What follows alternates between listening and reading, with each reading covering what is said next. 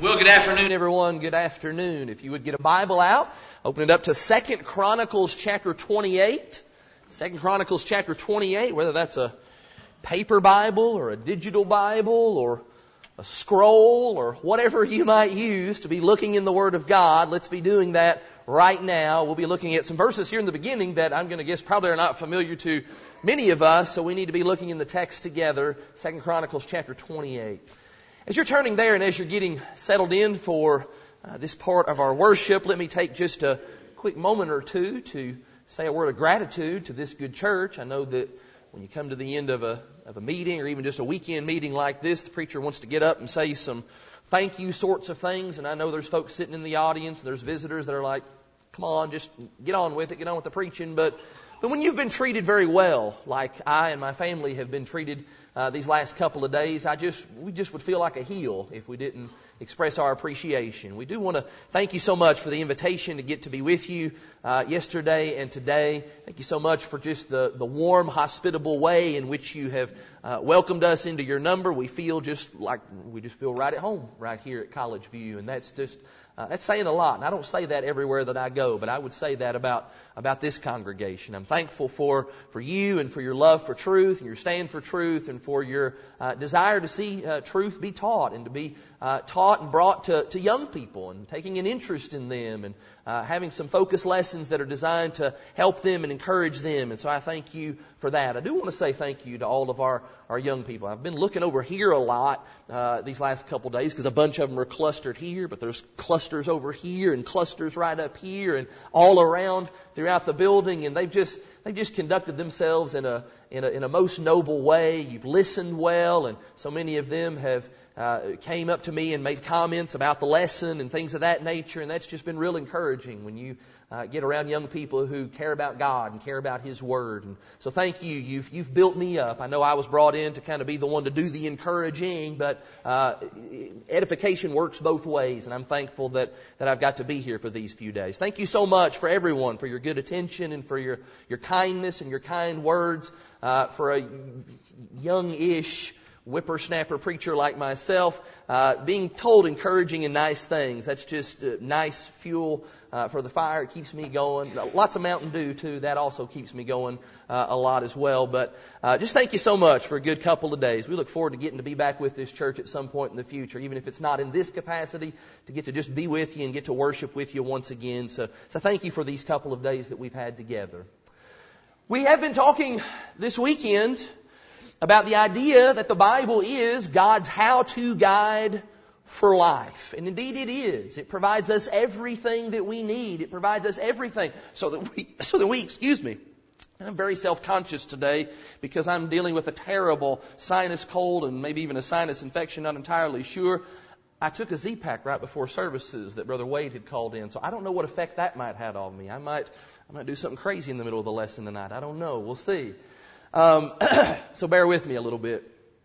But the Bible does make us complete. It has the ability to make us complete if we will allow it. It equips us for every good work. It helps us with everything that we're going to face in this life, matters that pertain not only to eternity, but the matters of this life and how we navigate our way through this world. And we've been talking about this how-to idea in a very positive kind of sense. Some things that the Bible helps us with in a how-to sort of way, how to find the right person. This morning, how to maximize Bible reading, how to cultivate quality friendships, ideas along those lines. But this evening, I want to conclude this series by kind of maybe putting a different spin on that. The Bible certainly shows us lots of good and positive things, good examples, good people that we want to try to emulate and to follow, and they've been placed in Scripture for that reason. The Bible also shows us some things that are, that are negative, that are designed to serve as an example as well, that we would not go down that road. And I'd like to get us thinking in that direction right now in 2 Chronicles chapter 28. Read with me in verse number 1. 2 Chronicles 28 and in verse 1, we're told about Ahaz. Now Ahaz was 20 years old when he began to reign in Judah. And he reigned 16 years in Jerusalem. What's it like to be the king? What's it like to be the king at age 20? That wasn't just a hypothetical question for this particular guy. For Ahaz, that was a reality. He was the king in Jerusalem. He was the successor to his father Jotham, who had brought the nation into a time of great prosperity and peace and security, not having been matched since the days of his forefather, King David. It was good.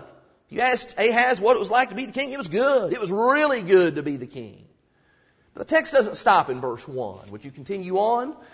Verse 1, Ahaz was 20 years old when he began to reign, and he reigned 16 years in Jerusalem. And he did not do what was right in the eyes of the Lord as his father David had done. But he walked in the ways of the kings of Israel.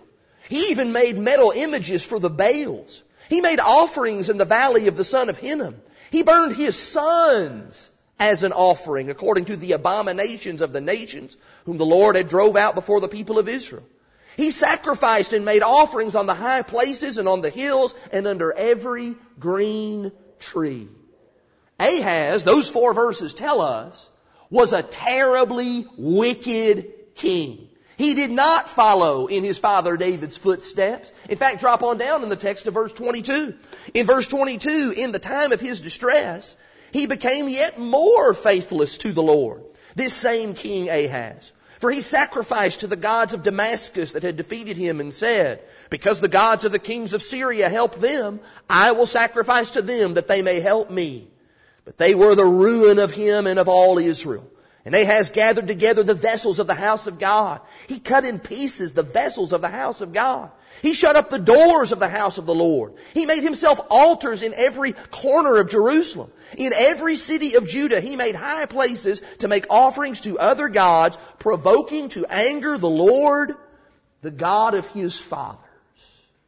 Man. It's easy for us to read those verses and all of us just shake our heads in disgust. Man, what an awful, terrible, evil young man he was. But what I really want to know, instead of us just shaking our heads and just talking about what a terrible guy this was, what I really want to know is how that came to be. Ahaz's father and his grandfather were faithful men of God, weren't they? It's not all that hard to imagine Ahaz, maybe as a young man, maybe at the age of at the age of five, sitting there at the feet of the priest, listening and learning the law of God. It's not hard to picture Ahaz as a young boy, maybe at the age of 10 or 11 or 12, committing to memory large chunks of the Torah. That's those first five books of the Old Testament, as Jewish boys commonly did. But somehow, somehow and in some way, between those early childhood years and when he became king, it all went away. Somehow by the time he was 20, he had lost his faith. And unfortunately, Ahaz was not the last. I have known, and I'm going to assume that you have known, too many young people who were fine young Christian boys and girls at the age of 12, 13 years old, but who had quit serving the Lord by the age of 20. Despite parental involvement, despite sound teaching, despite congregational encouragement, they abandoned Jesus Christ and they gave up their faith. And while some young people, part of the reason that that happens is some young people do have just miserable and ungodly parents who just utterly failed to raise their children in the nurture and admonition of the Lord. I also know as well many young people who gave up on Jesus Christ not because their parents were abysmal. No, their parents actually did everything they possibly could to teach them, to instruct them, to set the example for them, to pray for them, to serve them, to encourage them, and still, and still that child grew to an age where they decided, I don't want this anymore. I'm done with this. They chose to forsake the Lord. And I will tell you this afternoon that it is time for us to lay responsibility for that at exactly the doorstep where it belongs. And that is at the footsteps of that child, that young man, or that young woman who chose to serve sin and to serve self and to serve Satan. And what I'm really most interested in, young people, is how does that happen? What causes that progression to take place? Because when you're 10 years old, your mom and dad control your life. But when you're 20, generally speaking, you control your life. And in that gap, as you mature, as you change, as you grow, there are things that you do. There are decisions that you make that will either deepen and strengthen your walk with God, or it will absolutely destroy it. And this afternoon, what I want to do is I want to share with you three of those things that young people do that just virtually guarantees that by the time they're 20, they won't be serving God anymore. Are you ready for that? This is a sobering lesson. Number one, if you're going to be a spiritual failure by the age of 20, then maybe a good starting point is for you to just make certain that you never, ever stand up for Jesus. If you have a big group of people, and we've got a big group of people, a big diverse group of people here in this building right now, if you were to take a big diverse group of people with all kinds of different backgrounds and different prosperity levels, different educational levels, different personalities, if you have this really diverse group of people, what could you do to, to weld all of those people together really, really quickly? What could you do to get those people to just bond together really, really fast? Well, that's really easy. When you have a diverse group of people and you're trying to bring them together, what you do to bond them together is you make them suffer. Think about it. You put 25 people on a cruise ship and you sink the boat out from underneath them and they then have to spend three weeks, four weeks on a life raft together, that'll bring those people together in a hurry, won't it? Or you put those same number of people in a skyscraper, a skyscraper that's on fire, and they then have to work together to try to escape the flames and the danger of that skyscraper falling out from under them so that they do not die. That'll weld those people together really, really fast. Or if you put 25 young men right in the line of enemy fire, throw them into a foxhole together while they're being shot at. You make them suffer. Suffering will bond them together quickly. In those kinds of situations, your skin color and your political party, how much money you have, or which side of the tracks that you grew up on, none of that stuff makes any difference anymore.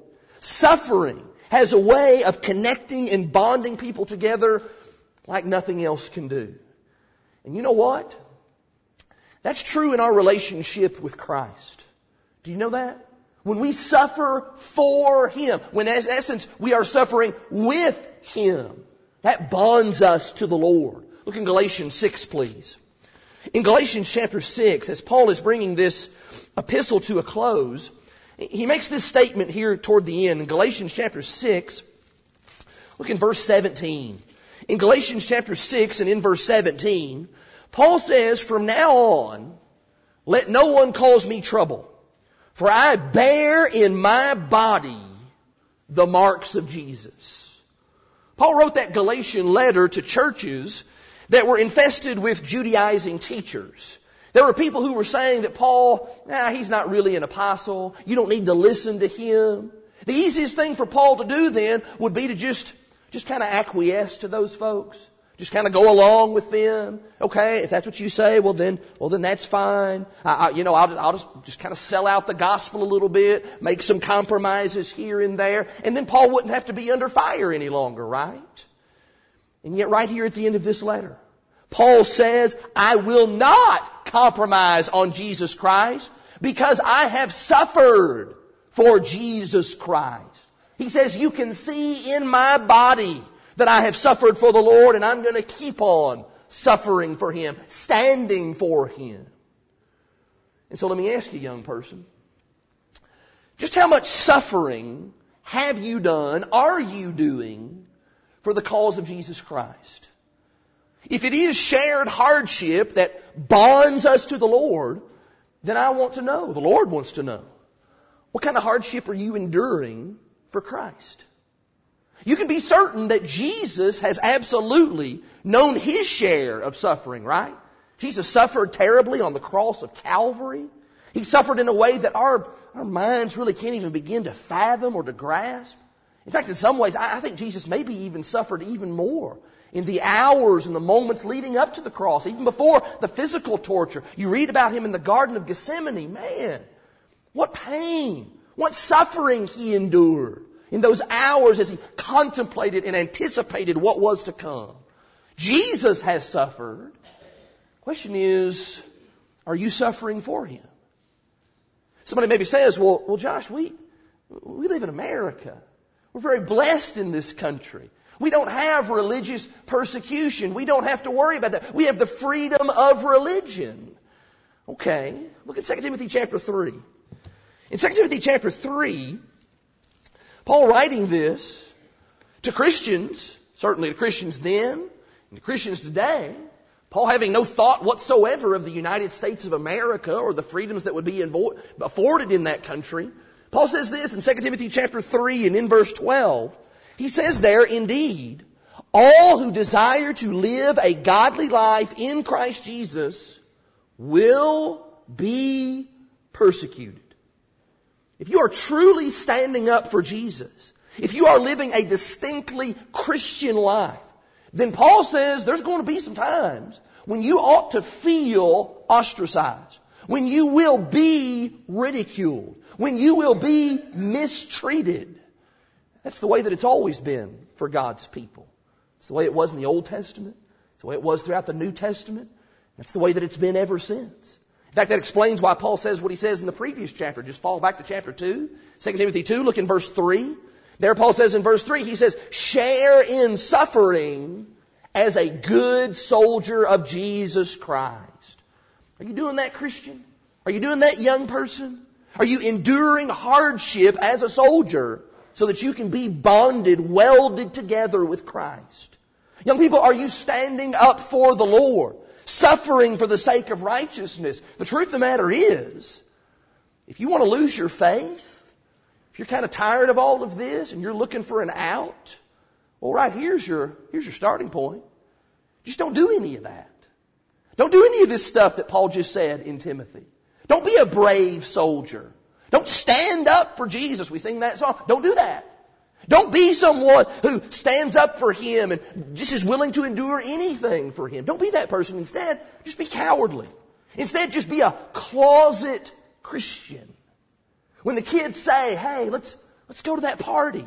Let's go over there. There's going to be booze. There's going to be pot. It's going to be a great time. In that moment, what you want to say is, is you want to say, oh, I'll tell you what, um, I can't do that because, um, because if my mom and dad found out, they'd kill me. Yeah, yeah. I can't go because my mom and dad would kill me. You don't ever want to say in that moment, no, no, no, I'm a Christian. I can't go there. Can't be involved in that. That's against my values. That's against what the Word of God says. Don't say that. Don't stand up for Jesus in that way. When a bunch of the gang are maybe going to that rated R filthy movie, there's going to be all kinds of profanity or nudity or ungodly material. What you want to say when you get that invitation is, is, uh, um, uh, I've got homework to do. Yeah, yeah, I got homework to do. I can't go because I got to go home and do that homework, don't you know? Don't say in that moment, well, that's filth. That's trash. That's sinful and ungodly, and we shouldn't pollute our minds with that kind of stuff. I don't want to be watching something that glorifies sin. Don't say that. Don't stand up for the Lord. Or when someone makes fun of the Bible, says it's an, out, an outdated book, it's old, dusty, filled with errors and contradictions, you can't trust the Bible. When somebody mocks the Lord Jesus Christ, takes his name in vain, runs down the Lord's church. Don't stand up. Don't confront them about that. Don't refute them about that. Instead, just quietly stand by and just let it go on. Just do everything that you can to, to fit in, just kind of blend in with the scenery. Just kind of be camouflaged with everybody else. Make certain that no one can actually see your Christianity. Don't undergo any of those trials by fire that the Bible speaks of. Don't ever know about those butterflies that well up in the pit of your stomach whenever you carry the sword of the Spirit into spiritual battle. No. Don't do any of that. Just be a secret Christian. Just say nothing. Just do nothing. And very soon, maybe by the time that you're 20, you will be nothing. You will have lost your faith. Just like this second idea that is guaranteed to bring about spiritual failure in your life. And that is, be sure to make decisions in your life without any regard for the Lord at all. Make decisions for the future without any consideration for Jesus in the here and in the now. You know, it is in many ways just positively terrifying how many decisions that you have to make when you're a young person, when you're, when you're a teenager. Because a lot of the choices that you're going to be making during these years of your life, they really will set the tempo, and they will set the course, and they will set the pattern for the rest of your life. As a teenager, for example, you're making decisions about your education, which of course is going to affect the decisions about your career and about where you're going to live. Right now, you're making decisions about who to date, and that of course is going to affect the decisions later on about, about marriage and about starting a family. And hopefully, if you have not already by the time that you're a teenager, you're making the really important decision, most important decision, to obey the gospel. These are critical and formative years for teenagers. Because the decisions that you are making now about those things, they will contribute largely to who and what you will become later on in life. Jesus talks about that in Matthew chapter 7 in the Sermon on the Mount as he brings this glorious and powerful sermon to a conclusion. Jesus does not end it with a whimper. He ends it with a bang. In Matthew chapter 7, Jesus tells a parable about two men. In Matthew chapter 7, this is a little parable really, it's really a parable about planning. It's a parable about planning and thinking, thinking for the future. In Matthew 7, Jesus says this in verse 24. He says, Everyone then who hears these words of mine and does them will be like a wise man who built his house on the rock. And the rains fell and the floods came and the winds blew and beat on that house but it did not fall because it had been founded on the rock. And everyone who hears these words of mine and does not do them will be like a foolish man who built his house on the sand. And the rains fell and the floods came and the winds blew and beat against that house and it fell. And great was the fall of it. Now, as I was reading that parable, some of you behind the pew were probably secretly doing this number back there because you probably remember doing that in Bible class as a youngster. And that's okay. But you realize, don't you, that this story is all about deciding beforehand. It's about the important kinds of choices that you have to make ahead of time so that you can be, so you can be prepared. Because when you've built your house over here on the sand, you can't check the Doppler radar and notice, oh, yep, looks like the storm's coming in. I think the storm's coming. Okay, I, I, think we need to get a solid foundation under there now. We need to slide a solid foundation, not slide some concrete under our house now. Can't do that. Don't have that liberty. Can't do that then. Doesn't work that way. You have to see the value of a solid foundation way before the house is ever constructed. You have to be willing to pay the price. Dig down deep before that house is built. You've got to get settled on the rock first. And Jesus says that the wise person is the one who decides first to serve the Lord and then build their life on the words of Christ. And so let me ask you, young people, what kind of choices are you making in light of that first choice to build your life on the Lord. For example, when it comes to your career and what your plans are to earn a living in life. Is the Lord factoring in to that equation? Have you, have you given any thought to that? Does Jesus get a say in that? I remember a couple years ago, I was in a gospel meeting and I met a young lady, a young Christian lady who was, I think she was still a teenager actually at the time.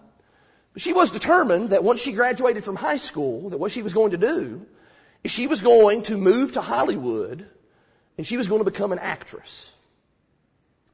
And I, I really was kind of floored when she told me that. And when she, there was not a hint of joking or sarcasm in her voice. She was dead set that this is what she was going to do. And I could not help but just ask her, sister, how are you going to do that? How's that possible?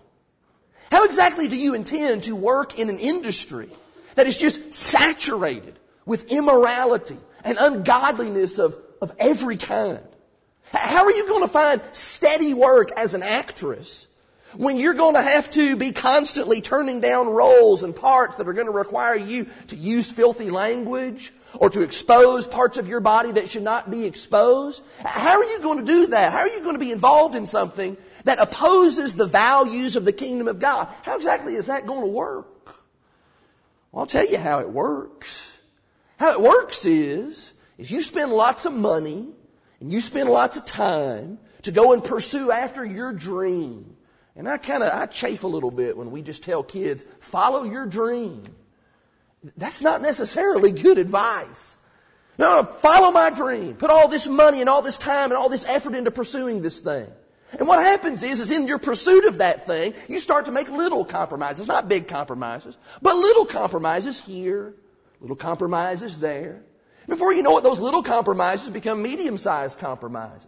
And over the course of time, those medium-sized compromises start to become big compromises. And before you know it, you are then fully immersed in that godless culture and godless lifestyle. And Jesus, Jesus is left behind. But we didn't leave Jesus behind right then. No, we left Jesus behind a long time ago. And you don't have to have big, bold dreams of being an actor or an actress or a rock star or a professional athlete in order for you to leave the Lord out of your decision making and your career plans. What about, for example, what about taking a job where you cannot assemble regularly with the saints to worship the Lord? What about that? What about choosing to go to a college, to go to a school where there's not a local church anywhere nearby?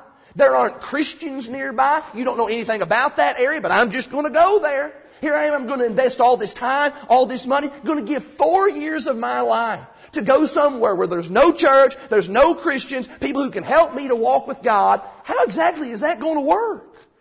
Do we somehow imagine that if we leave Jesus out of these decisions now, that somehow later on, it's just going to magically turn out that we become strong, faithful Christians? Is that how we think that's going to work? What about who you date? Talked about that last evening. What about who you date? Some young person is liable to respond now, well, Brother Josh, I'm not going to marry everybody that I date. Duh. I know that. But I'll tell you this. You're going to marry somebody that you date. One of those people that you date at some point, that's who you're going to marry. And you know what? That may not turn out to be as happily ever after as you thought that it was going to be. Especially if there is no thought for that boy or that girl's spirituality. That was the main point last night. When all we look at is physical attributes, or popularity, or how much money they have, or how, what a stable life they have, they've already got a house and all these things, or some other kind of superficial criteria, what we are doing is we are setting ourselves up for a mighty, mighty fall. The kind that Jesus described right there in verse 27. Tell me right now, what are you building your house on? You're building it right now. We'd like to tell ourselves that no, I, I build it later. No, no, no, no, no, no. You're building it right now. That's happening right now. It's almost sometimes like young people. And sometimes even worse is parents kind of help, help fuel young people in this. But it's almost as if young people think that they can just drop Jesus now during the teenage years, and then they can kind of just sort out all of these decisions on their own. I'll, I'll figure these things out. I'll go to college where I want to go. I'll pursue the career that I want to pursue. I'll date the kind of person that I want to date. And once I've got all of that sorted out and figured out on my terms, well then I'll start back up being a Christian on Jesus' terms on the other side of that. How foolish. How foolish. Young people, you cannot slide a solid and sturdy foundation under your house once you've already got your house all built. It doesn't work that way. If you make choices now with little to no concern for whether those decisions will take you away from Christ, then you will find that you have taken a giant step toward losing your faith by the time that you're 20. Finally then, would you find Proverbs the 14th chapter? In Proverbs chapter 14, probably the most surefire way, the most surefire way that you can lose your faith by the time you are 20 is for you to convince yourself that you are just absolutely bulletproof. Why is it that young people make bad decisions from time to time? Somebody would maybe say, well, I think peer pressure has a lot to do with that, and that's there's probably some truth to that. There's no doubt about that. Peer influence is, is a grave concern. I understand that. But come on now. Why is it that young people let their peers talk them in to the things that they do? For example, why do young people let their peers talk them into smoking cigarettes? Everybody knows that smoking cigarettes is bad. Everybody knows what smoking cigarettes does to you.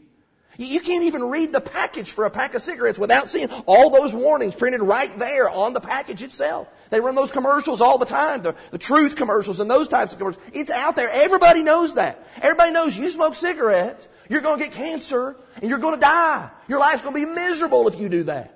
So the question is, why do kids still do it? I'll tell you why.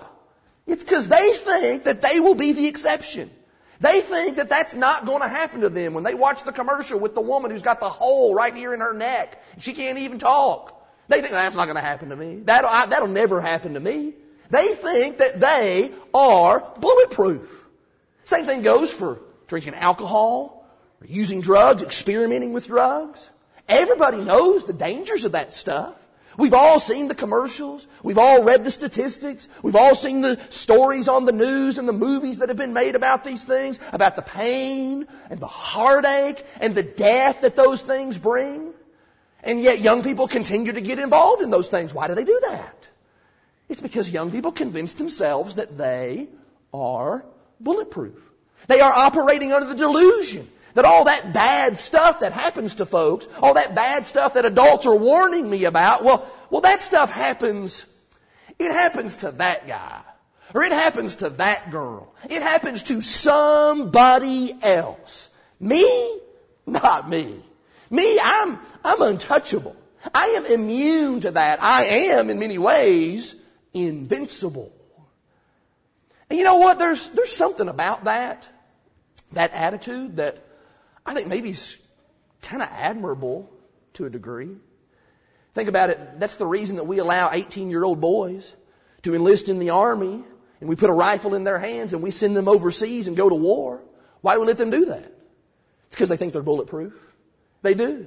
They, they plunge full speed ahead into battle. They think nothing's going to happen to them. I think there's something somewhat noble about that. But most of the time, most of the time that's not a noble quality, that brazenness, that just bullheadedness. Because what happens is, is the preacher gets up and the preacher rails on all the evils and the perils of sin. And he cautions everyone here about all the youthful passions that young people are susceptible to. And what happens? What happens is, is young people sit in the pews and they hear all of that and they think to themselves, not me. He's not talking to me. That's not going to happen to me. It'll never happen. Evil companions? Yeah, evil companions may cause other people problems. That's not going to be a problem for me. I'm never going to have evil companions. Other people may get carried away with, with all kinds of stuff. Other people may get carried away in the back seat of a car, and that leads to a pregnancy, or it leads to a sexually transmitted disease, but me? No, that's never going to happen to me. Other young people might be tempted by drugs and alcohol and that whole lot, but not me. I don't have to worry about that. I can handle the pressure. You don't know me and what I'm capable of. I can handle that pressure. I am bulletproof. Do you know what the Bible says about that, young people? The Bible says that's the way of the fool. Do you notice we haven't read that verse yet in Proverbs 14? Let's get it now. Proverbs 14, look in verse 16. Proverbs 14, verse 16. One who is wise is cautious and turns away from evil, but the fool is reckless and careless. One translation says, the fool is arrogant and self-confident. For me to think that the warnings of the Bible, they apply only to, to everybody else, that is foolish and arrogant. In 1 Corinthians, let's get the New Testament equivalent of that. In 1 Corinthians chapter 10, look in verse 12. See what this verse does for your bulletproof mentality. In 1 Corinthians 10 and in verse 12, Paul says, Therefore, let anyone who thinks that he stands take heed lest he fall. You realize I could stand up here the whole rest of the afternoon and I could just cite example after example, verse after verse from the Bible where people had to learn that principle the hard way. But maybe what I could do for these last couple minutes is I could share with you a more contemporary example of that. Do any of you know the story of Ricky Blackmon? I know some preachers that have told the story of Ricky Blackmon before. Ricky Blackmon grew up in southeast Texas. He was the son of a gospel preacher. Grew up in the church, so to speak, a very sound church. And at an early age, he was baptized into Christ, and he participated heartily in the worship and helped take part in the things uh, in the service as a young person could do in the very congregation in which his father preached. However, when Ricky became a teenager, he started getting around with the bad crowd, started hanging around with some of those evil companions, started messing around and experimenting with marijuana, started dabbling in alcohol, and he started to form a relationship with a very wicked woman. Ultimately, he ended up in the Texas Department of Corrections, the TDC. It's really a nice way of saying that Ricky went to the penitentiary. While he was incarcerated, he wrote this letter and he asked this letter to be shared with young people in other churches of Christ and people who had grown up in churches and very familiar with his upbringing, um, folks who grew up just like he did. And he wanted that letter read. I'm going to read to you a portion of the letter that Ricky Blackmon wrote. He said this. He said, Are you listening to me, young people? Wild women, drugs, fast living, Look where it got me. Don't think that it can't happen to you. Because if you find yourself on any of these roads, you will sooner or later run into a situation that may hurt not only you, but will hurt your loved ones as well. And when you say, oh, I know what I'm doing, believe me, I said the very same thing. In the back of your mind, you know who you are. And if you say to yourself, like I said to myself, I know what I'm doing, then the TDC has a number for you. Mine is 000893. And if you're thinking, well, that's kind of a low number, well, that's because Ricky Don Blackmon was actually inmate number 893 on Texas's death row. Ricky Blackmon got high on drugs. And he went one night with a wicked woman to rob a man and to get money for more drugs. He ended up in the heat of the moment killing that man. In Texas, robbery and murder, that's a capital crime. And so on August the 4th, 1999, guards came to the cell of Ricky Don Blackmon and they walked him down the hall and they strapped him to a gurney and he was then given a lethal dose of poison and he was executed. I tell you that story so that young people will think very carefully about this last point. Young people, when the Bible warns you about evil companions, it's not talking to everybody else but you. It's talking to you. When the Bible tells you that you need to obey your parents because they love you and they want what's best for you, it doesn't mean everybody else ought to listen to their parents and they ought to do what their parents say and it doesn't really apply to you. No, no, no, no. That verse is talking to you. And when the Bible warns you about sobriety, intoxicating drinks and drugs and sexual immorality, it's not telling you that stuff so that everybody else can be warned and you don't have to pay attention to those warnings. No, it's talking to you. And the Bible's telling you that. Because Ricky Don Blackmon, he wasn't bulletproof. And neither are you. You and I, and everybody in this room, young and old, we are amenable to, and we need, and we must obey God's Word. But the moment that you think that it doesn't really apply to you, then you can pretty well chalk that up and mark that down as being the moment when you have brought spiritual failure upon yourself. Now, if you were to go back to Second Chronicles, and if you were to continue reading the Ahaz story, what you'd find is that King Ahaz ultimately, he lost the glory of his kingdom. But even worse than that, Scripture seems to indicate to us that he lost his soul. And I will tell you, young people, that there are far worse things than being laughed at by the other kids in the hallways at school. There are far worse things than being told by somebody, well, you're just not very cool.